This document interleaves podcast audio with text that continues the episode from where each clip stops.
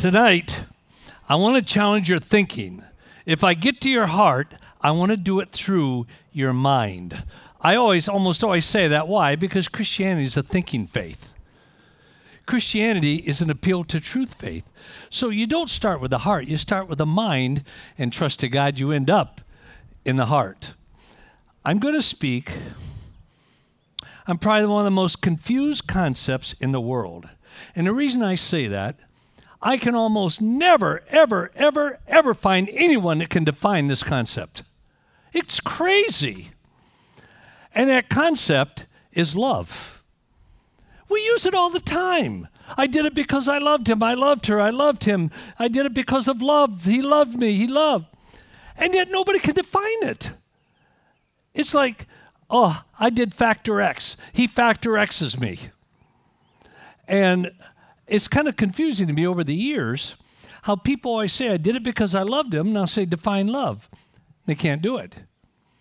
I did a test once with a crowd of a thousand, about a thousand two hundred high school and college students, 10th, 12th grade, and university.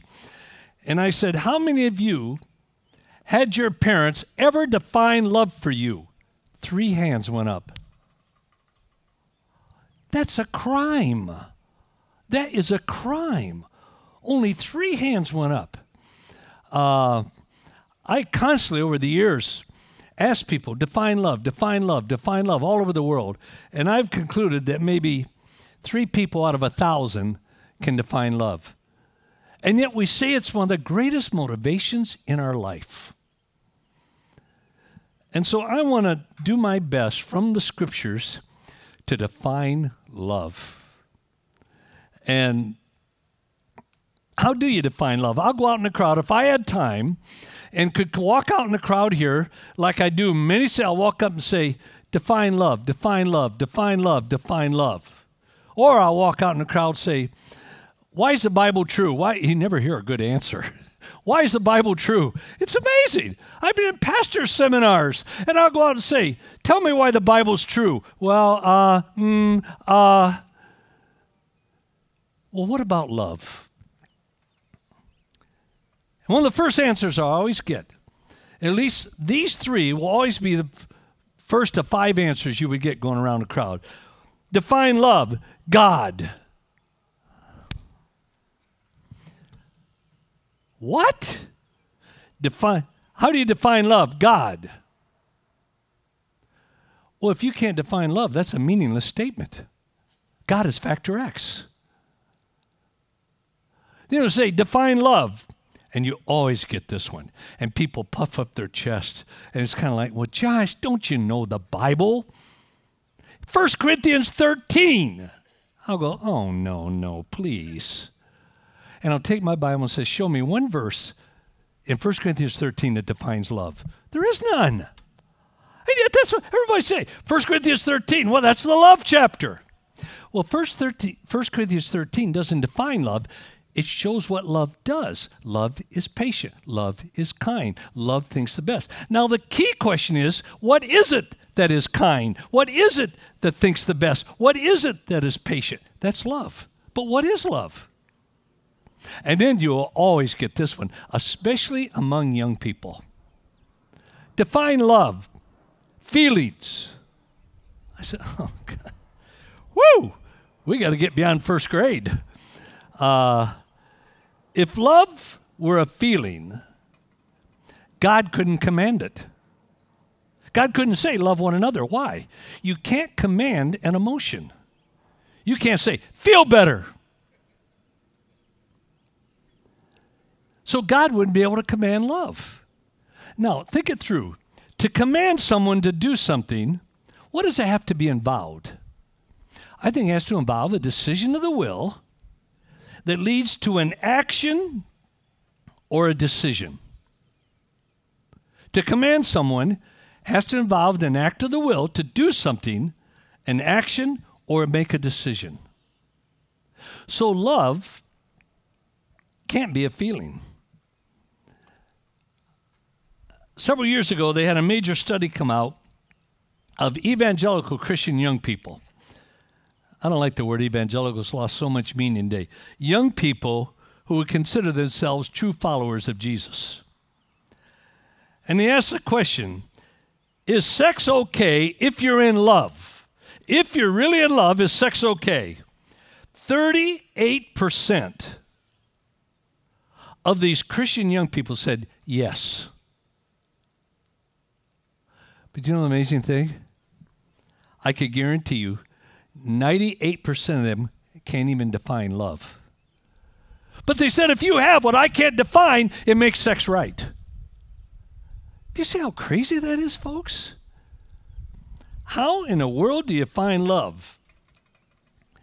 Well, in Ephesians 5:28 it says, "So husbands ought to love their own wives, not their neighbors, not their boss's wife, to love their own wives as their own body."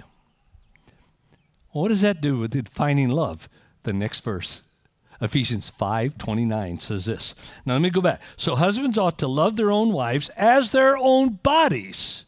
No one ever hated his own flesh but what does that but introduce? The opposite of hatred. The opposite of hating your own flesh introduces loving your own flesh, but nourishes and cherishes it. The it refers back to his own body, not his wife, to his own body. Just as Christ also does the church. Now, what in the world does that mean?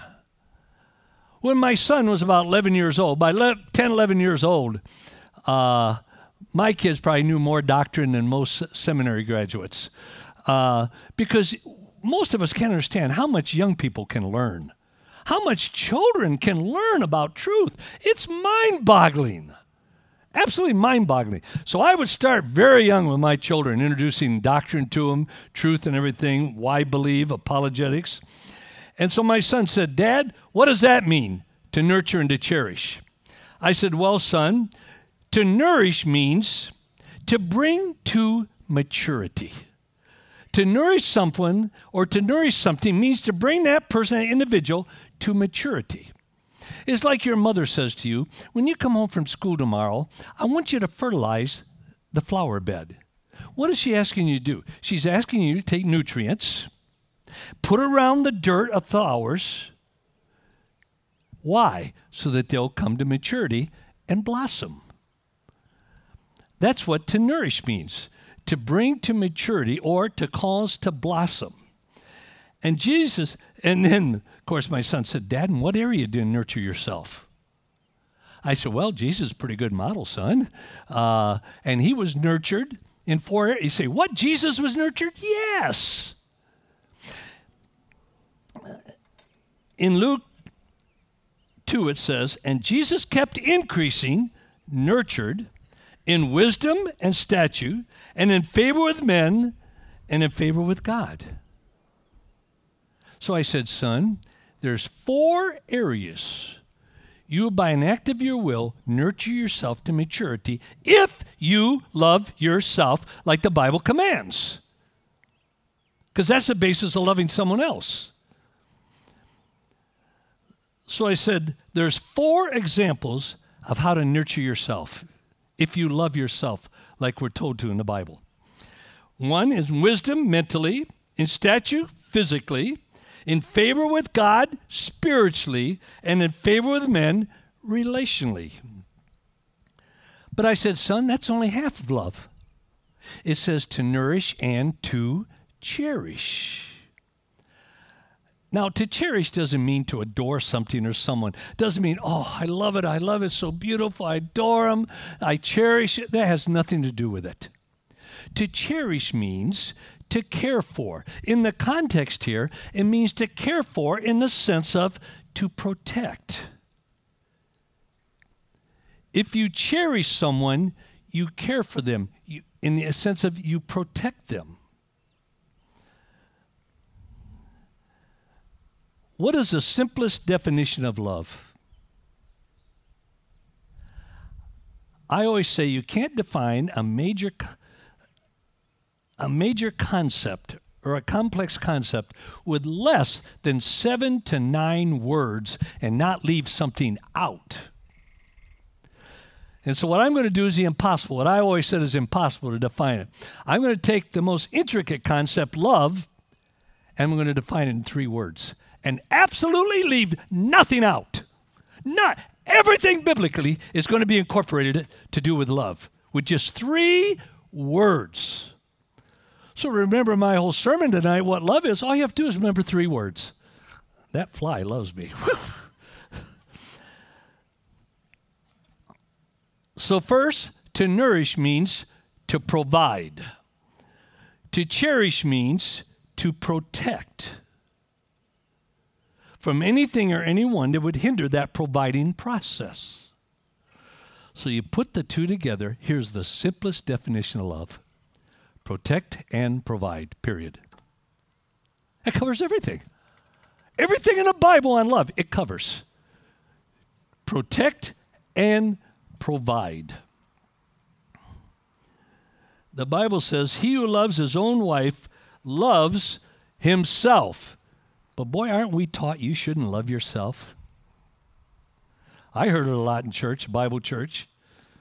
It's sinful to love yourself. You're supposed to love the Lord thy God, love others, not yourself. That is so unbiblical, it's pathetic. That shows someone is totally ignorant of the scriptures. To ever say you shouldn't love yourself. That has probably destroyed more marriages, more relationships, more homes, more children, anything else, the teaching you shouldn't love yourself. Because of the devastating consequences of it if you don't love yourself. In Ephesians 5:33 says, "Nevertheless, each one among you also is to love his own wife even as himself, even as himself." And the wife must see to it that she respects her husband. Say, yeah, but I just don't think you should love yourself. When Matthew, teacher, which is the greatest commandment in the law? Come on, teacher. Come on, Pastor, what's the greatest commandment in all the law? Jesus replied, Love the Lord your God with all your heart, all your soul, and with all your mind. That's not how you're supposed to love others. You loved others that way, you destroy the relationship. That's how you're supposed to love God. How are we supposed to love others then? That's how you love God. That's not how you love others. Then how do you love others? The guide is how you love yourself. What? Yeah. Jesus said, and the second, the second what? The second commandment is it love your neighbor as yourself. So you got to love yourself first. Because how can you love your neighbor if you haven't loved yourself? It says, love your neighbor. What's the guide for that? Not how you love God, how you love. Whoa. That's a little different. Doesn't that sound heresy? As you love yourself.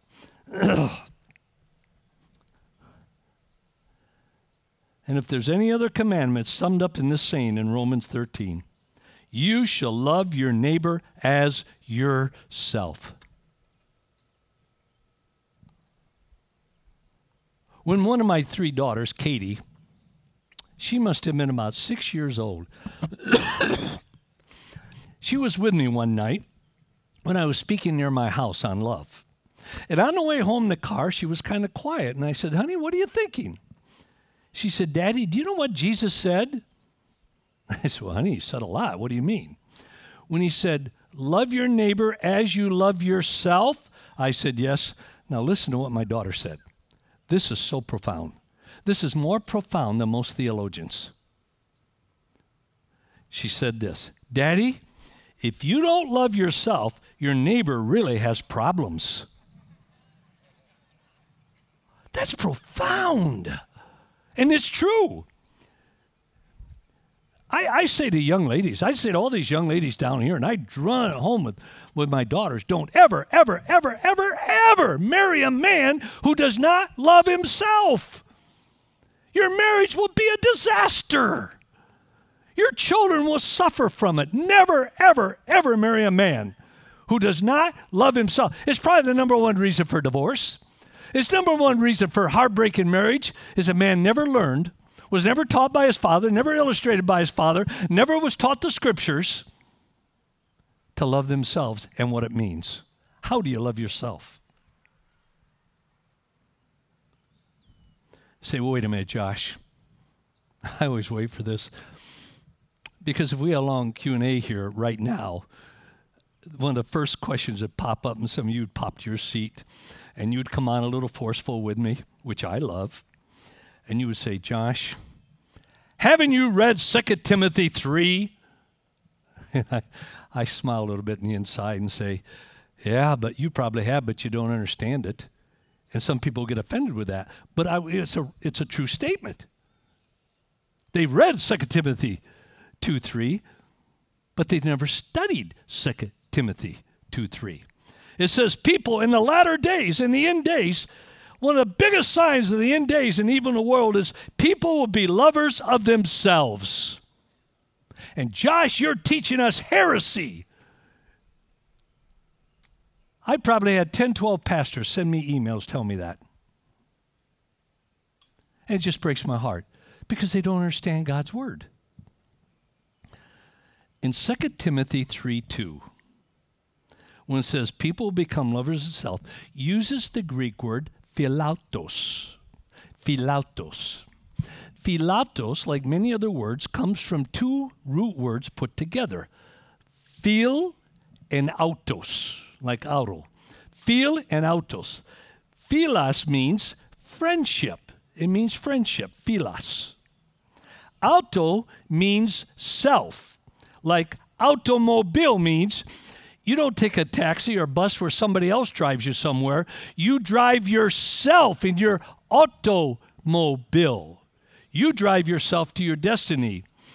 Autograph, you personally sign it, somebody else doesn't.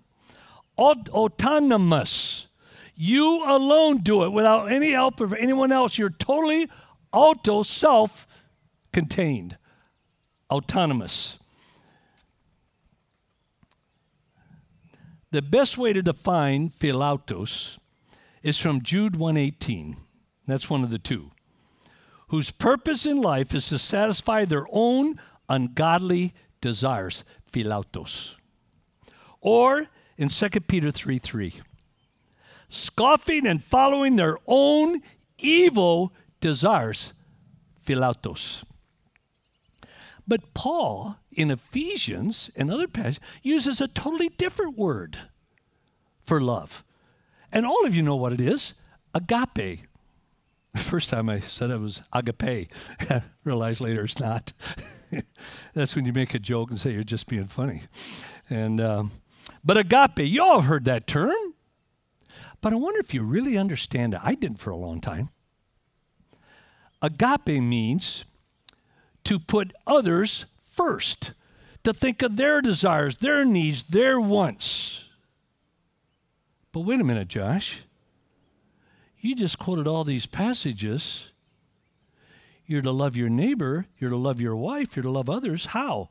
Not as you love God, as you love yourself. Isn't that sinful?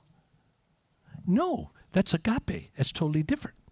And, and the unique thing that people don't grasp, and I didn't for a long time in agape, is that to truly agape, you must love yourself first.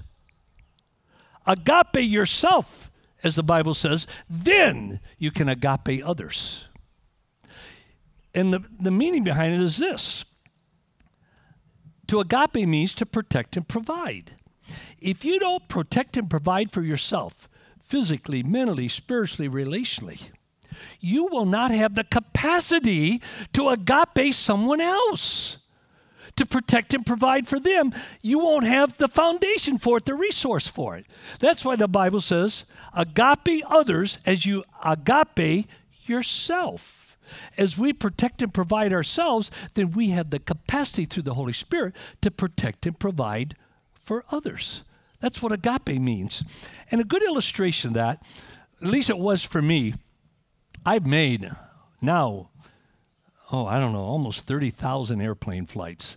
I've done everything. Crash landed three times, but I survived.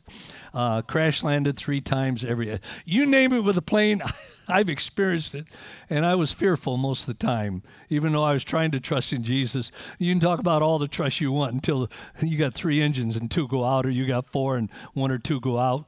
You start getting a little nervous. And uh, we got on this plane, and you hear this all the time, but I heard it in a different context it said, if we have problem with air, and turbulence or anything else, oxygen mask will come down out of the top part of your seat. And the mother's immediately saying, they got a little child with them. I got to say, I love my child. I want to protect him. I got to put the mask on my child. No. That is not loving that child to put the mask on them. What do they tell you to do? They say, first do what? Put the mask on yourself. Then put the mask on your child. Well, why would they say that?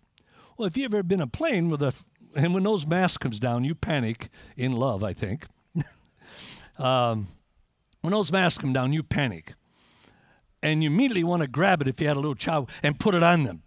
But here's the problem you go to put an oxygen mask in a child, you ought to watch. They tear it off. They went, no, no, no, and they'll fight you with it. You have to hold it on them.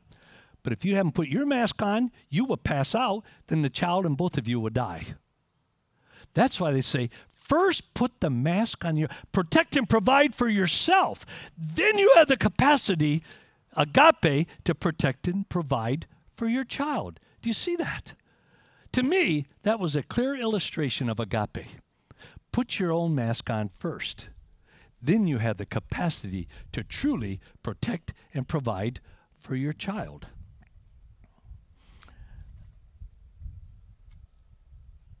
In the area of love, we owe our, we owe our children two things. One, a definition. A definition.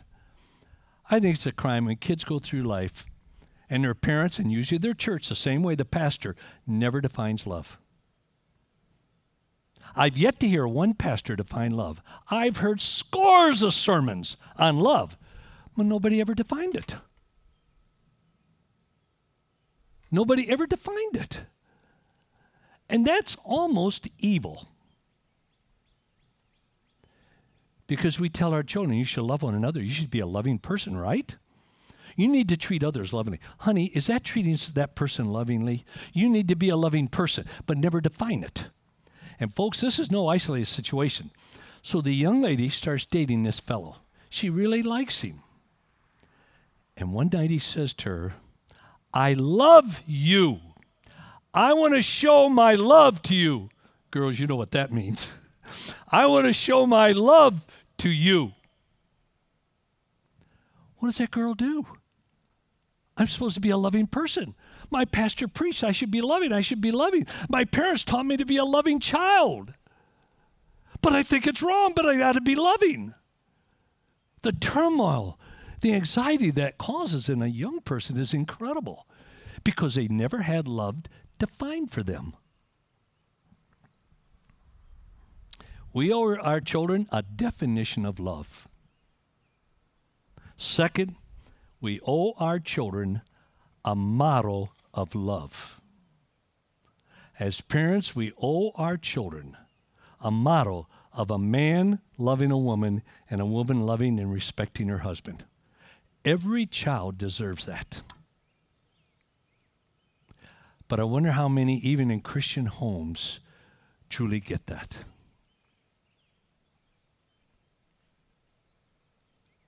Far too few.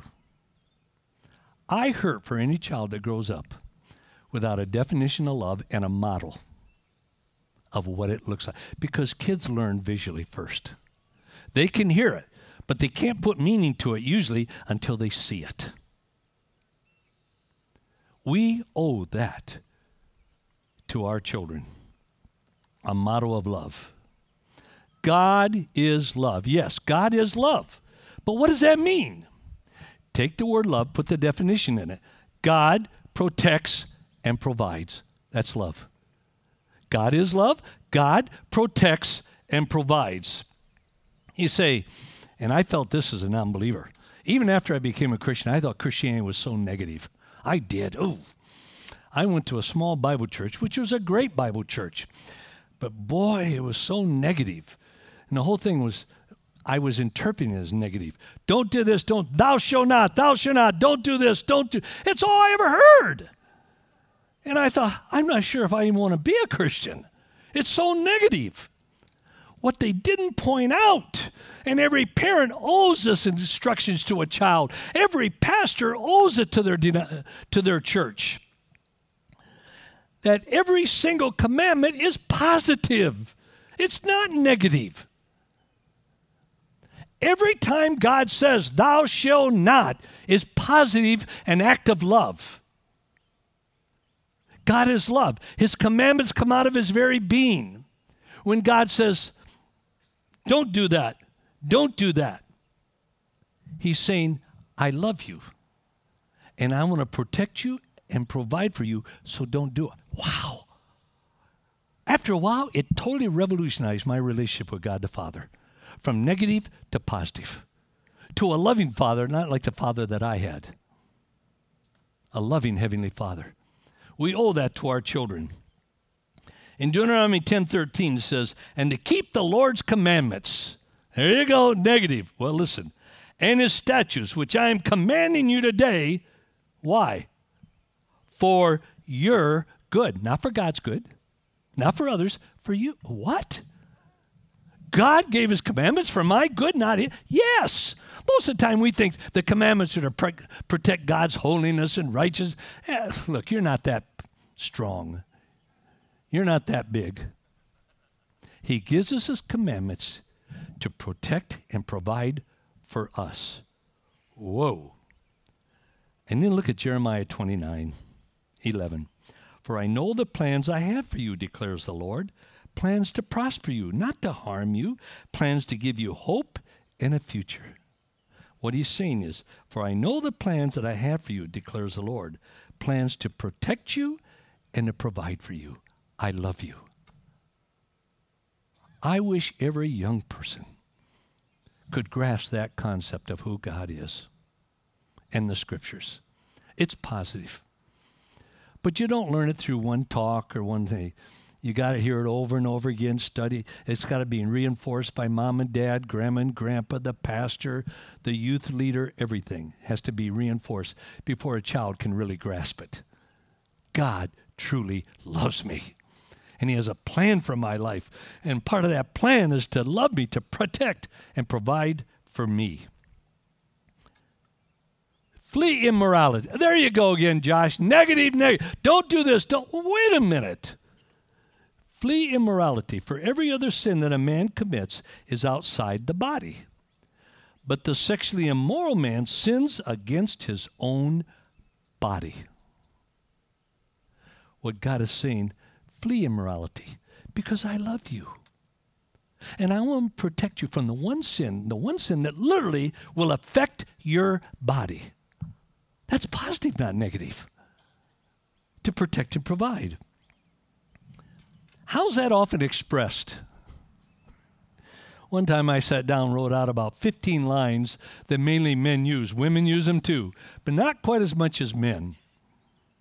They're pathetic lines. For example, well, if you love me, you will let me. Janet, if you really love me, you would let me. You know the answer? I love it. If you really loved me, you wouldn't have asked. And that's true. Think of it. If you truly loved me, you wouldn't have asked. Because you know it wouldn't have been protecting and providing for me. But see, most young ladies don't even know that. So they think, like mom and dad says, you got to be a loving person. The pastor preaches, you got to be a loving person then I need to give in if I'm a loving person because that's honoring to God. Or the line, oh, you hear this. this is one of the stupidest of all of them. Well, everyone is doing it. Then I would answer, and it shouldn't be too hard to find somebody else. it, it shouldn't be that hard. Besides, everybody is not doing it. That's one of the biggest lies of, of life, that everyone is doing it. No, they're not. And then this one. and the girl says, Well, let me make a man out of you. What in the world does sex have to do with being a man? A dog can have sex, it doesn't make it a man. It doesn't even make it more of a dog. A 12 year old kid can have sex, doesn't make him a man. How dumb the lines we use. And the thing is, so many people fall for them. They fall for them.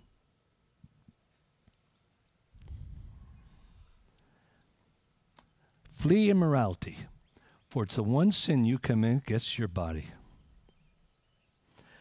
In 1960, not many of you can remember back that far. In 1960, of all teens in the United States who ever had sex, only one out of 60 were infected with a sexually transmitted disease.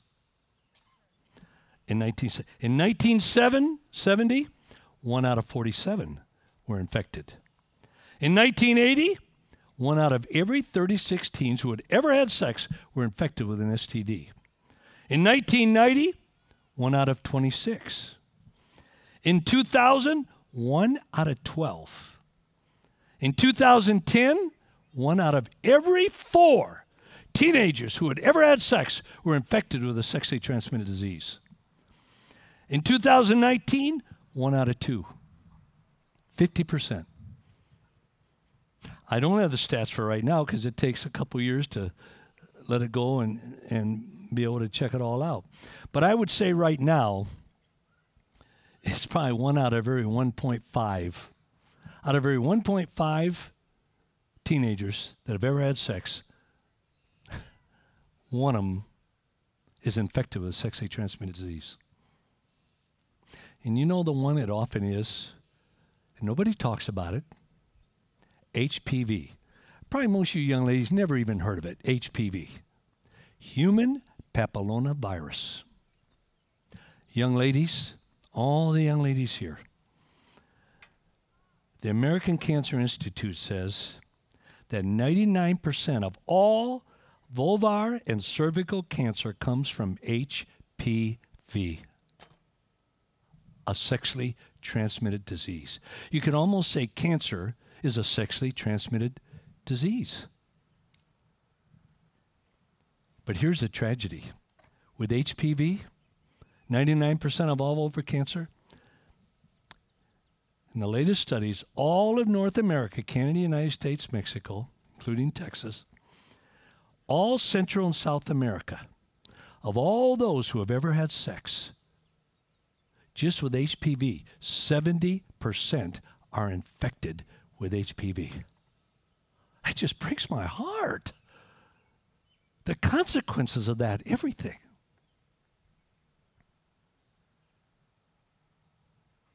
God loves us. He says, don't commit sexual immorality. Flee immorality. Why? Not because I want to make you miserable, not because I don't want you to have any fun.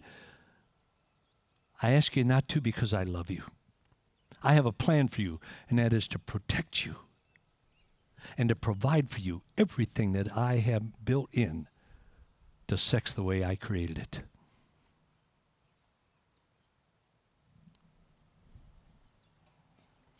We all have choices.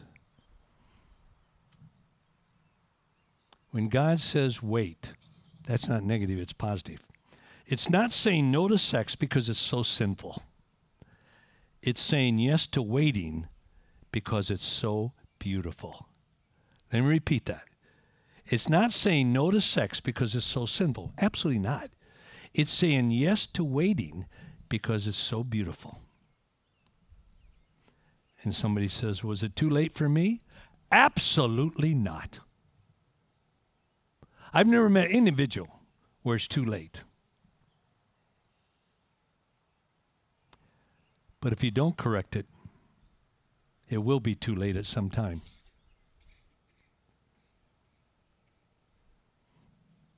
God can forgive, He can replenish, He can make whole. But it comes down to our decision.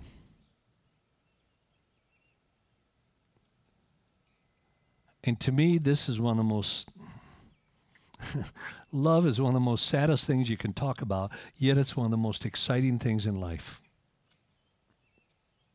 And it comes back to the parents, usually. It comes back to the parents. They never talk to their child.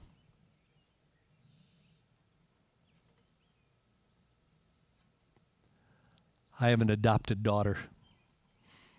If Dottie and I were younger, we would adopt two or three more. My kids would love it. I have three daughters, one's adopted daughter and a son. And people walk right up with my kids there and they say, Now, which one of your children is adopted? As if they couldn't tell. She's half Hispanic, beautiful suntanned skin, dark black hair, and all. You just look at my kids. I got a blonde, blue eyed, you know who's adopted. And they'll say, Which one of your children? Do-? My children love it. I'll go, This one. No. Uh, this one. No. And you can see the people standing there. Man, he must be dumb. He doesn't even know which one of his children is adopted. My kids love it when I do that. And um, my adopted daughter, I guess I can share it in this crowd. Uh, probably the only ones that really understand this are you young ladies here and young men in the crowd. But um, how old was she? I don't know, nine, ten years old. Now, you have to understand my children. By six, seven years old, they probably knew more about sex than the average 15, 16 year old kid. For me, to help a child stay pure is not through ignorance, it's through knowledge. You get that? It's not ignorance. Oh, they're too young. We don't talk about that. That doesn't help a child. What helps a child is knowledge, especially coming from their father, whether it's a girl or a boy. Where was I? I forgot what I was going to say. Hey, where were that girl? Oh, yeah. And uh, she was in a very nice argument. It was a very pleasant argument with her older two sisters and brother. And they were arguing about who is dad's favorite. And so my little adopted daughter said, I am daddy's favorite. And he said, How can you say that so dogmatic, dogmatically? Because mom and dad chose me. You could be a broken condom. Do you get it, girl? I mean, no, that's true. I had to go out in the garage and laugh when she said that because you don't dare to laugh in front of them. But that's true. oh boy, you never expected to hear that tonight. No wonder some of you are going to get baptized. but anyway, I was brought into this love relationship with God through trying to make a joke of it. My first book, which I don't have here, it's a great big thick one over there called Evidence That Demands a Verdict. I think it's over there. I wrote that one to make a joke of Christianity. I got sick and tired of these Christians witnessing to me and talking about the Bible and Jesus and the resurrection. So I decided I'm going to write a book to silence them. So I left the university. I'd made a lot of money in my first two years, traveled all through England, Germany, France, Switzerland, the Middle East, gathering evidence to write it. And uh, it's when I realized that if I were the only person alive, Jesus still would have died for me. Whew. Folks, that's heavy. I learned that through rationalizing through scripture and all, but mainly I learned it that the Holy Spirit drove it home in me. That if I were the only, it's true of you, if you were the only person alive, Christ still would have died for you.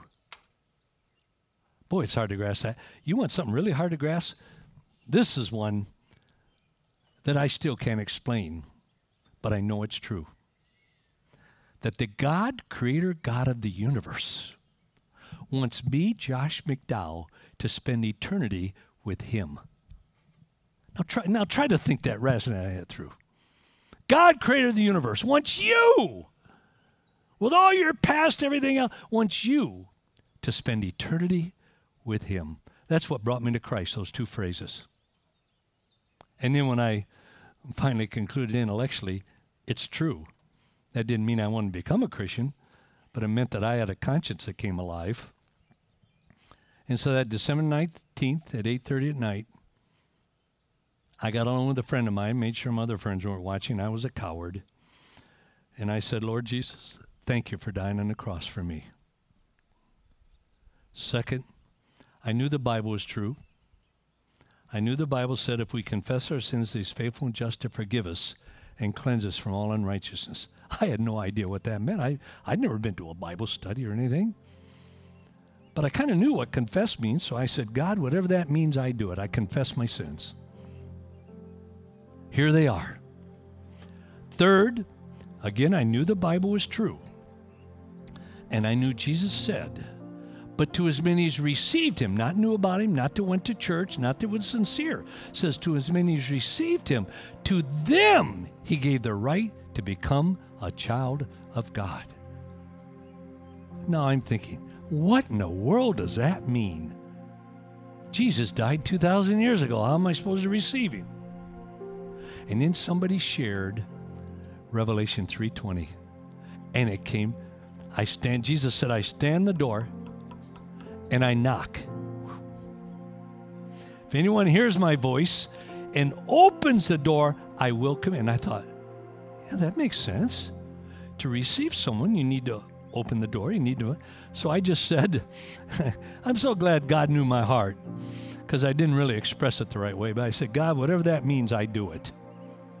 I open the door of my life. Just come in. And the last thing I prayed was just very simple. As best I recall, I said was, thank you. Nothing happened. Nothing. Well, did. I thought I was going to vomit. I thought I was going to toss my cookies. Because immediately I started to say, have I made an emotional decision I'm going to regret intellectually? What will my friends, I didn't realize, what will my friends say? Almost all my friends became believers. Almost all of them, except maybe two. But I didn't know that when I made that decision. And so I just felt sick to my stomach. But it took about six months, year, year and a half, and my entire life was changed. And the interesting thing it's not what I sought in my life. Like my attitude started to change big time. And I didn't say God changed my attitude. I didn't even think about it. But all of a sudden, one day I realized, boy, I'm different. I'm not cutting people apart. I'm not putting people down. I, am responding, not reacting. And all of a sudden I realized somebody said to me, I was telling my frustration to them. They said, That's what Jesus said. You'll become a new person. Old things will pass away. Behold, all will become new. What about you? Question I ask over the world Do you know Christ personally?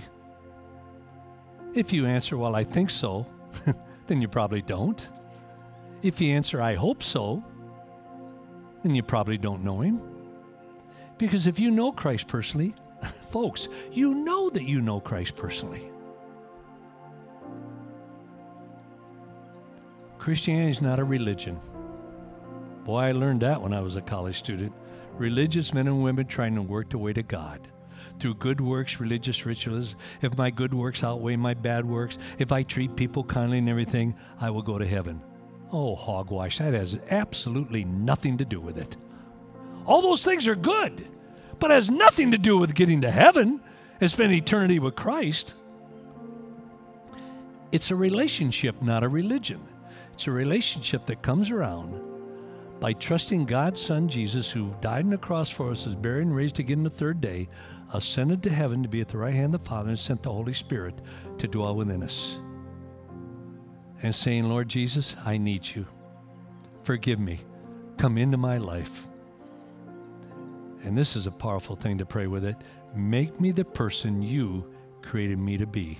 Thank you in Christ's name. If you haven't done it, you know what to do. But don't go through life and miss the greatest gift of all the gift of eternal life through Jesus Christ. I wish everyone struggled with it the way I did. I tried everything to refute it. You know why? I, people say, Why do you have such deep convictions over all these years? It's because I not only know what I believe, I know why I believe it. That's the difference between beliefs and convictions. A belief is knowing what you believe. Oh, I can go into church groups, everything, singles groups, and all these Christians, they can tell me everything I ought to believe about the Bible, about Jesus, about the resurrection, everything. But almost never can they tell me why it is true. And I've asked that over and over again in youth groups, everything. Well, how do you know it's true? Well, because I believe it. Oh, get real. Your belief makes nothing true. Difference between me and most people, most people believe it because they think it makes them makes it true. I believe it because it is true. My believing does not make it true. I believe it because it is true what Jesus did in the cross, etc. And stand the door and knock and we'll come into our lives.